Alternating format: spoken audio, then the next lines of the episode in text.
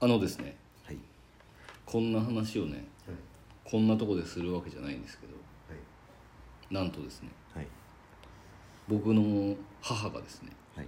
えっ、と先日かな？先週はい。かな、はい。あ違う。これを収録してる時だと4月の4日ぐらいにねあの天に召されまして。ご愁傷様ですあのお母さん？お母さん？そうですおお母様が。なるほど。そうですそうです。あの別にまあ僕父親もね亡くなってますんで、ええ。まあ、そこまであのなんていうんですかねもうおばあちゃんとか、まあ、おじいちゃんとかも亡くなってるんで、まあ、割とこの人が亡くなるっていうことは結構もう慣れたもんというか。原家はね。まあそうですそうです、うんうんうん。もうああはあはあみたいな感じで。はいはい。はい。で全然その入院をしてたのは知ってたんですけど、うんうん。なんかそのコロナのん？コロナ明けってあれいつから明けました？3月ぐらい。そんなもんじゃないですか？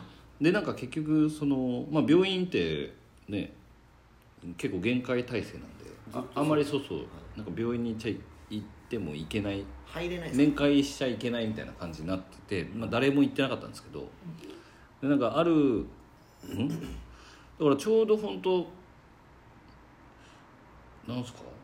多分泣くななんかいきなり呼ばれてまあ妹僕の妹看護師なんですけど、いきなり妹から電話かかってきて妹もなんか病院から呼ばれたから行ってくると。で、まあ、入院してたのは知ったんですけど別になんか妹がその1週間ぐらい前に会った時は別に普通だったと。で別に先生からもこう病気がどうこうとかは特に言われず。お普通だったんですけど。でいきなりもう呼ばれた時はもう本当になんなんですかね。なんかちょっとこう酸素がなんかあんまり脳にいってないみたいな感じのもうこうぼーっとしてる感じで多分こう返事もできない感じ。はいで、まあ、その段階でもうあこれはもうもう3日ぐらいで死ぬなっていう僕は予感があったんですけど、まあ、一応そこから1週間ぐらいですかね。1週間ぐらいはいでどうですかね、まあ、僕あれなんですよね。だから結局ちょっと筋トレが入ってたんで。入ってましたね。入ってたんですよ。筋トレが入ってたんですよ。でなんか一応やばいかなと思った時は筋トレを一回キャンセルさせていただいたんですけど。しましたね。はい、もうその日は全然なくならなかったですね。でなくならなくてでまあこれまた何回もこれ筋トレのたびにこれもうキャンセルしとったらあかんなと。でもうそのままいつなくなろうとも筋トレは行くっていう決断をしてですね。でうん次の日から次えっとだから僕はあの亡くなるん？あ亡くなった日ですね、うん。亡くなった日も、えっと、お昼から、えーちょっとパーソナルトレーニングを受けてでそのパーソナルトレーニングに向かってる時に、えー、とちょっとまた意識レベルが下がってるっていう電話を、えーいただいたんですけどい妹さんからね。はいまあでもそれでもその、まあ、なるほどと、まあ、でもそのまま筋トレをして。筋トレをして一応筋トレが終わってからあの電話をしたらまあ一応これまあでももうちょっとそろそろ厳しいかもしれんと。で向かったんだ。あそうです。でいやでもその日はその後あの僕ウェブセミナーがあったんであでウェブセミナーを、えー、と今から1時間半ぐらい出るからあの、まあ、全部電話はしても出れないから、まあ、LINE してきてっていう感じで、でで LINE して、あ LINE は来てたんですけどあでも LINE 来てなかったかな結局。で終わって、で一応なんか電話したらあなんかもう結構やばいみたいな感じで、で名古屋から病院岐阜なんで岐阜まで行ってで僕が着いて1分ぐらいで亡くなりましただかおじゃあ待ってましたね。ら、はあ、でも怖っと思って。そういうことそういうのいいわと思っいやそういうことですよ。母ちゃん待っとったっすてで次の日普通に筋トレ行きました。10時から。あのー それをね僕もこの前ジム行った時に聞いてはい。トレーナーがなんかまあ、今そうやって原さん言ってたんですけどいやな重すぎてなんて声かけていいかわからんかったっすって言ってたんで、はい。まあまあほっときゃいいと思うよ いやいやあのー本当にねそれぐらい今を生きろってことをねまあそうですね。もう皆さんに言いたいですよ。別にですねあの次の日とかすることないんですよ別に特に。まあまあまあまはい。その何時間後からしかお通夜とかもできないので。あそうですね。はい。なので別に、えー、とだから亡くなったのが11夜の11時ぐらいですね。でなんかあのー病院で亡くなるとなんかその病院に霊柩車が来るん来ますね。ですよ。え？あれを僕味わったことがなくて。あそうそう。いやなんか拾いに行きます。そう。だから結構待ってないといけなかったですよ。あで家帰ったのだからもう3時ぐらいなんですよね。で10時から筋トレだったんですーいやちょっとねあ,、まあ、あれですね。あんまりちょっとね体調悪い感じで。そうですそうです。追い込まれちゃって。でなんか8時半からその葬儀屋さんと打ち合わせがあるって言われたんですけど「喪主さん来れますか?」って言われたんで。一応なんですか？あ原さんも募集か。は「そうですそうです。いはいはい喪主さん来れますか?」って言われたんで。でも8時半に岐阜で打ち合わせしてたら10時に筋トレ間に合わないじゃないですか。だから「いやちょっと僕行けないんではい。妹と打ち合わせしてください」って言っなるほて、はい、ど妹に決めてもらったんですね。妹に決めてもらってあのなんか 請求書だけ僕に来るっていう。うん。はい、で無事に筋トレもして。はい。でえっ、と筋肉痛の中葬儀を挙げたという。募集しながらね。そうです。じゃあ骨上げも大変でしたねじゃあ。骨上げはそうですね。その日ちょうど上半身のトレーニングサイドレースやってたそうですそうです。ちょっと。いやもうちょっといかない。いかんいかん。いかんいかん。まあっていうぐらい別にそのなんていうんですかね。僕はにとってはまあまあまあ、まあお天気ではあるんですけど、まあまあ頑張って生きようかなと思って。頑張って生きてくださいもうお母さんの分まで、お母さんでもまあじゃあ最後あれですね1分和美を待ってたってことですね。まあでも意識もない状態ですからね。まあたまたまですよ。たまたまっす。まあでもそれでは見送ったんですねちゃんとじゃあ筋トレしながら。そうですそうです。まああの大丈夫です。あのもうあの孫も見せたしそうですそうです。店もなんだろうえっとやってますし、はい。あの成功してる感じ見せてるからもう多分何も心配せず行ったっすよ。いやいつも心配してましたね。えまあ母親ってそういうもんなんで、お前はそんなに店をやって大丈夫なんかって言ってましたよ。まあ、母親とか親はそういう生き物なんで、うん。なんでまあちょっともうそれ以上やらんくっていいんじゃねえかって言ってくるんですけどはい。いややらん方がやべえよっていうね。うん。まあ、何も分かってないのに言わんといてっていつも言ってました。商売したことない人が言わんでって言ってました。まあまあちょっとあの、原家のパワーバランスはちょっとよくわかんないですけど、はい。お母様がちょっとちょそそうなったと。うですそうです。そうです。はい、なんでまあ皆さんもねちょっとあの 頑張ってください。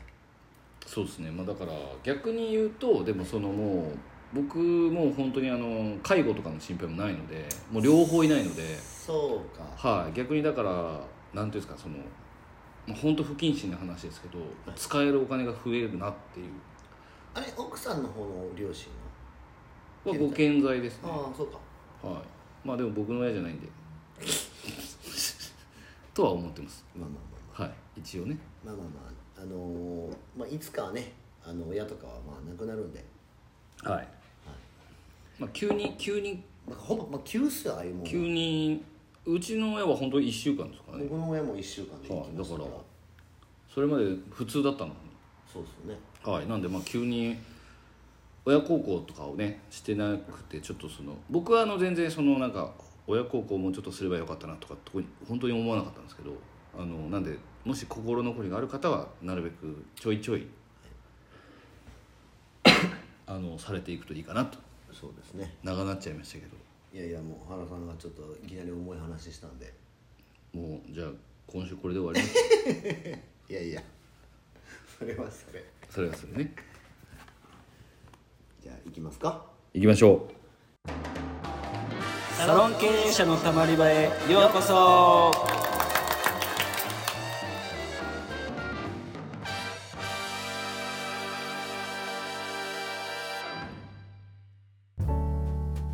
サロン経営者のたまり場は経営者のモヤモヤを吐き出してスッキリするだけで解決はしない番組です。お気軽にたまっていってください改めましてうかいです。原です。今回は？今回はですね、はい。あのーまあご質問を僕もあのよくいただいているので、はいはい。そのあたりをちょっと共有したいなと、なるほど、まあ、なかなかいいテーマというか、はい。ありまして、はい。はい。まあ、僕今あの先週もあったように店舗展開系のセミナーを、まあ、4月から順次やってるんですけど、まあ、その中で、えーよくいただくのが、はい。まあ、店舗展開をはい。考えておりますと、まはい。あ最近はなんかまあ、お名前はねちょっと伏せさせていただくんですけど、はい。えー店舗拡大をしていくにあたり、まあ、教育とか雇用環境は、えーどのように整えていくのがいいですかと。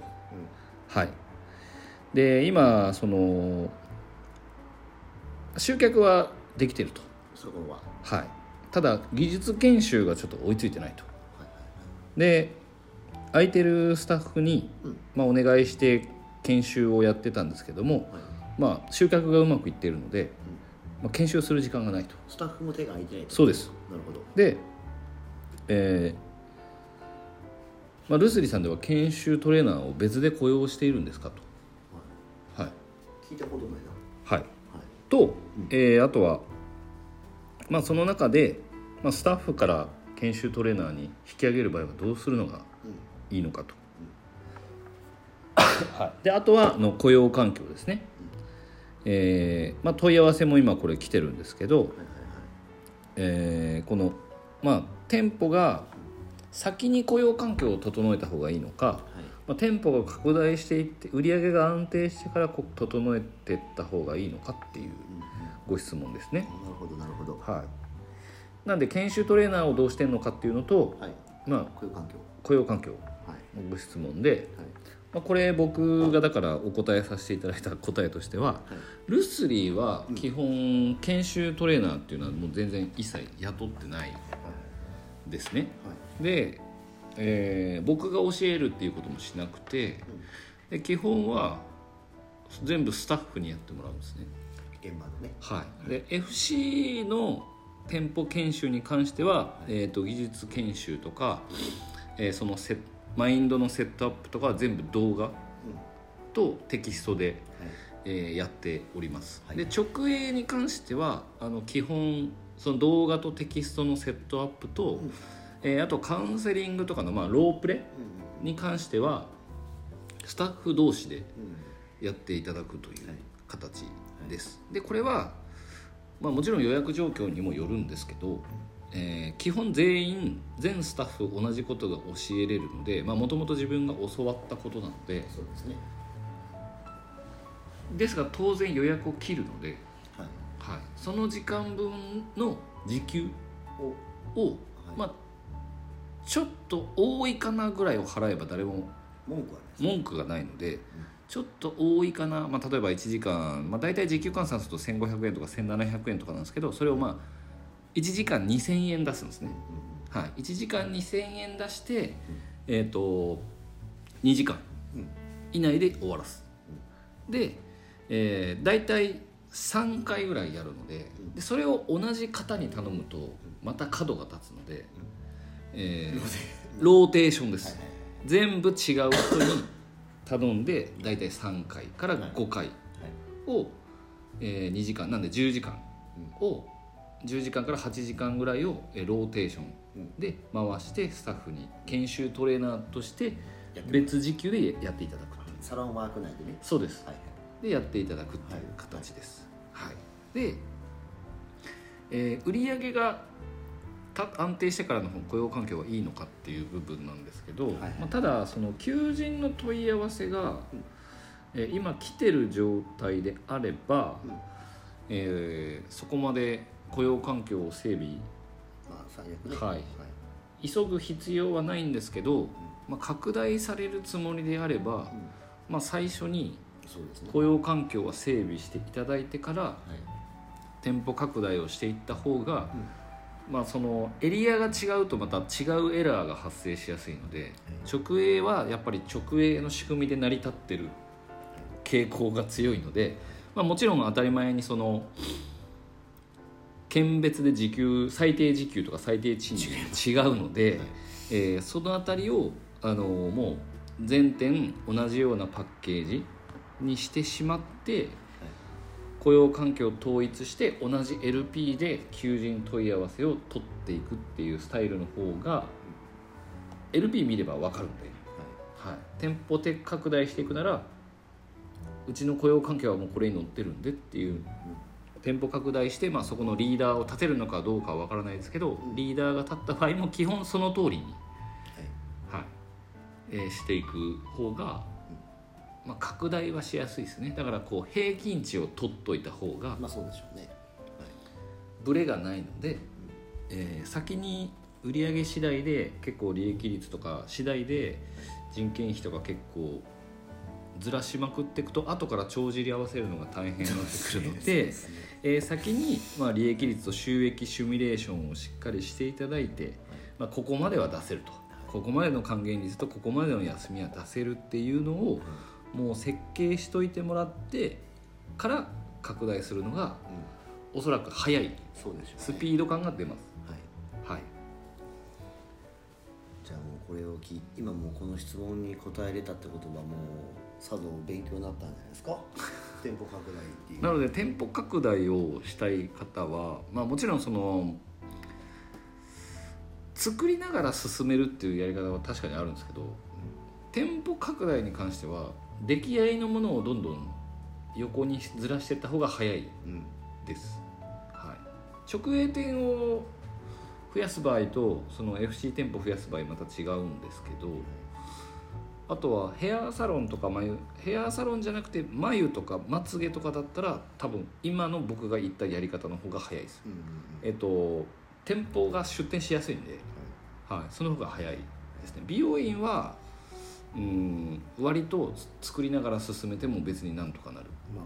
とは思います、はい、なんで鵜飼さんもところも僕のところも結構環境整備は、まあ、毎年毎年毎年毎年は言わないですけど微妙にああでもロ,、常に。ね、労務関係のルールが変わってくるんで、常にやってる感じですかね。はい、なのでムカつくことがあるとどんどん増えていくっていう。そうですね。はいそうすると社労士の顧問料もどんどん上がっていくっていう。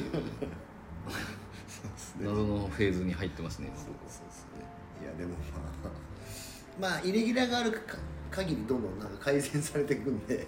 そうですね。そこに関しては。まあ、やめない状態を作ってしまえば基本店は伸びていくので、まあ、雇用環境を整備するのはすごく大事かなまあとそうですね。はいなので店舗的拡大を嫌がるスタッフも中にはいると思うんで、いますいます。ははい、なんで自分がうん最初の研修するのも嫌っていう人もいるんで、まあ、そこはまあある程度お金とかで解決してしまった方が、まあ、正直ずっと払うわけじゃないので。い、まあそうですね。はこれでもなんかあの店舗拡大ってまあ我々ちょっとしてる側なんかあれですけどなんすか今流行ってんの？店舗増やすって。なんかなんか言いません？みんな。なんかい、うん、拡大っていうか多多店舗展開したいですっていうなんかフレーズを。まあいいと思います。したらしたらいいと思います。そういう人がなんか多い気がしますね。流行ってんの？店舗展開って。はやまあでも店舗展開した方がロマンがあるじゃないですか。なんかみんな言ってるから、流行ってんだなとなんかね昔はなんかマンツーマンで技術に集中して自分だけがそうそうね。頑張ってやる。まあそれじゃあ結局稼げないぞっていうことに 気づいた。みんな気づいた。なるほど。はい。まあでも同じようなそのさっきの問題点っていうところは気づくと思うんで、まあ、だからそのスタッフ、まあ、教育でも外部からでも教育を入れるって難しいと思うんですけどね、うん難しいですね。誰呼ぶねお前誰やねんそうそうそうそうそう。で別になんかまああとはあれですよね。そのなんかあのなんだっけ。そのデザインじゃないからやりやすいですよね。あデザインは入れちゃダメですね。そうですね。スキルとテクニックの店舗拡大はそうそうそうそう。結構大変だと思います、まあ別に大変だけど硬いですけど店が店の基盤が確立するまでが結構かかるかなとは思いますけど。ね。だからまああのスタッフさんに時給を払ってサロンワーク内で時間を空けてやってもらうっていうのがまあベストアイアンサーなんじゃないですか。うん、それが一番いいですよね。うん、なるべくその一番最後に入った人とかに教えてもらった方がああ。最新状態なんであの自分のアレンジしないんで、そうですね。はい。まあ、いいかなと思います、いやもう目から鱗だったんじゃないですかこの方は。いやいい話でしたよ今日は。重い感じから入って。そうですそうですちょっとアップダウンが激しかったわ。はい。でも筋トレししたんで大丈夫です。はい。はい。なのであのまあ雇用系とかあそうですね。の、はい。こちらのお話も全然できますのではい。先週から言ってますけど質問をください。っ お願いします。ていうことですね。はい。はい。ではそれではまた来週お聞きください。さよなら。さよなら